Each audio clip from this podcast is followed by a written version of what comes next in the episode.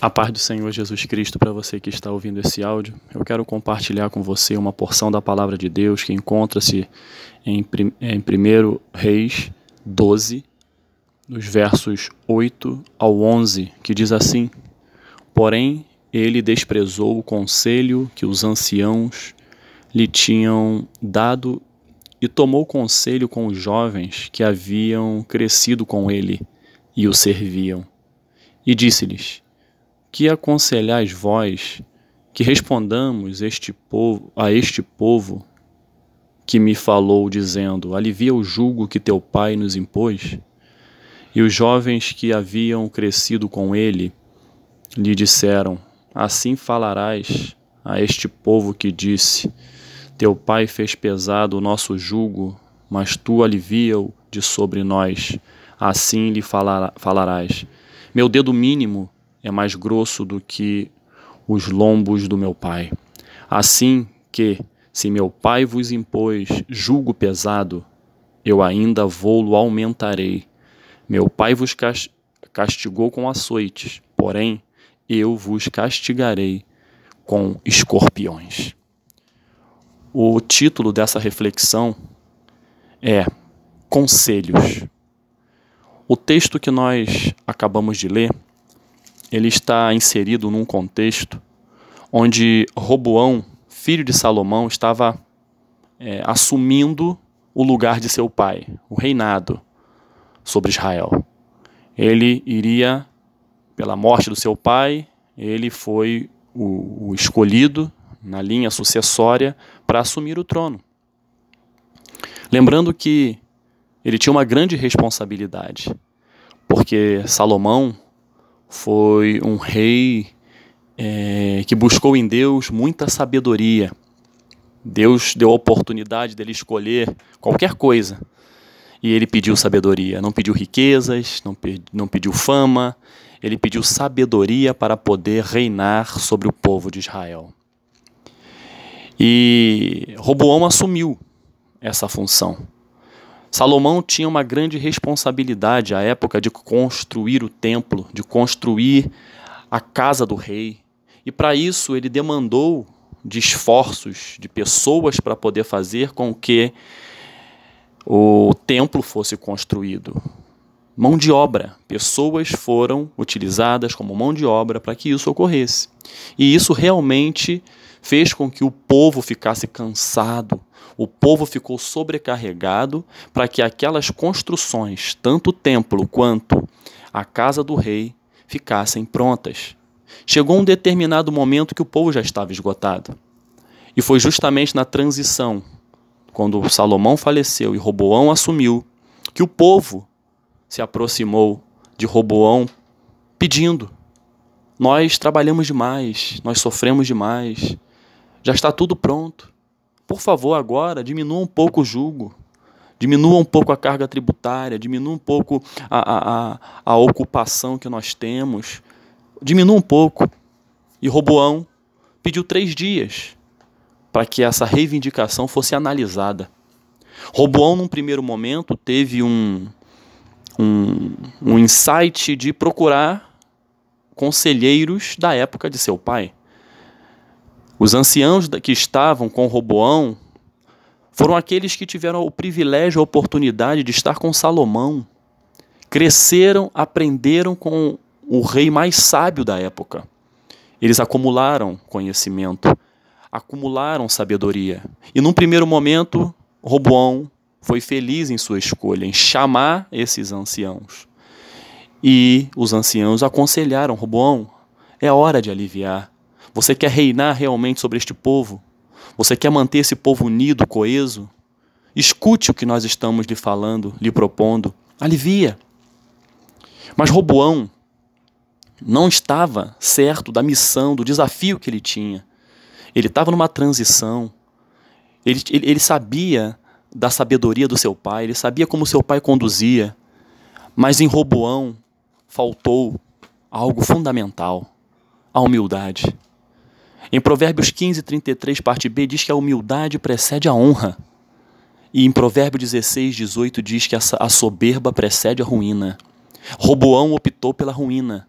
Roboão optou por não ouvir esses conselheiros, esses anciãos que tiveram o privilégio, a oportunidade de aprender com seu pai. O que que Roboão optou? Optou por escutar os jovens amigos de infância, aqueles que hoje estão ao seu lado, são os bajuladores que servem a Roboão que desde a sua infância foi crescendo, mocidade, permaneceram e agora permanecem servindo a Roboão. São os famosos bajuladores. E o conselho desses jovens, dessas pessoas despreparadas, foi Roboão que escolheu. Foi Roboão que optou. Ele não teve a humildade de escutar aqueles que tinham sabedoria. Ele preferiu ser soberbo, confiar em si mesmo, no seu ímpeto e ouvir aqueles que estavam totalmente despreparados para assessorá-lo numa missão tão importante de ser rei de um povo escolhido por Deus. Em cima disso, qual foi a consequência? A consequência é que o reinado dele foi dividido. Conselhos que dividem, conselhos que destroem. Ele optou por isso. E a consequência foi que das doze tribos que, que faziam parte desse reino, dez tribos saíram, se sublevaram e ficaram sob o comando de um rei que foi eleito por essas tribos. E duas somente ficaram com Roboão. Vejam, caros ouvintes, como conselhos ruins trazem destruição, divisão. Nós contextualizamos tudo isso que eu falei para os nossos dias, começando assim: tomemos cuidado. Tomemos muito cuidado quando o assunto é conselho. Conselho, ele está é, é, existe uma responsabilidade muito grande em cima do conselho. Não é qualquer um que pode aconselhar, não é qualquer um que pode é, falar sobre determinados assuntos porque não tem postura, porque não tem vivência, porque não tem realmente a autoridade para falar, para aconselhar. Tomemos cuidado. Em 1 Coríntios 15, 33 diz: Não vos enganeis, as más conversações corrompem os bons costumes. Estamos cheios de pessoas que estão aí pervertendo os bons costumes com as más conversações. Pessoas que aconselham que não têm condições alguma de aconselhar, não tem estrutura, não tem vida para aconselhar. Com nós temos uma preocupação muito grande em aconselhar os nossos filhos. Quem é pai, quem é mãe, sabe da responsabilidade. Mas não adianta aconselhar sem ter vida, se você quer aconselhar o seu filho a amar ao próximo, ame a sua esposa, ame o seu esposo. Se você quer aconselhar o seu filho dizendo que é importante cuidar da esposa, cuidar da futura esposa, se você não cuida da sua, se você, esposa, não cuida do seu marido, como é que você vai aconselhar o seu filho a não utilizar palavras de baixo calão se você a, a, a, utiliza essas palavras de maneira constante e corriqueira? Então, com, o, o conselho tem a ver com vida. Você vai aconselhar, mas você tem que viver para que tenha respaldo aquilo que você vai falar. Porque se você der um conselho errado, você vai simplesmente corromper os bons costumes, como diz aqui em 1 Coríntios 15, 33. Não abra o seu coração para qualquer pessoa.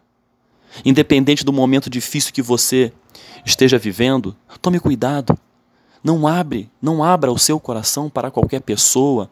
Não exponha aquilo que tá, você está passando para qualquer um.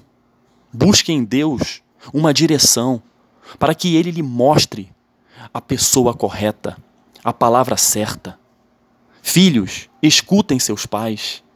Não façam como Roboão, escutando os pseudos amigos, aqueles que são bajuladores, aqueles que estão ao seu lado por interesse. Pais, busquem em Deus a sabedoria para aconselhar seus filhos. Vivam a palavra de Deus para que seus filhos consigam ver em você aquela pessoa que ele vai buscar conselhos.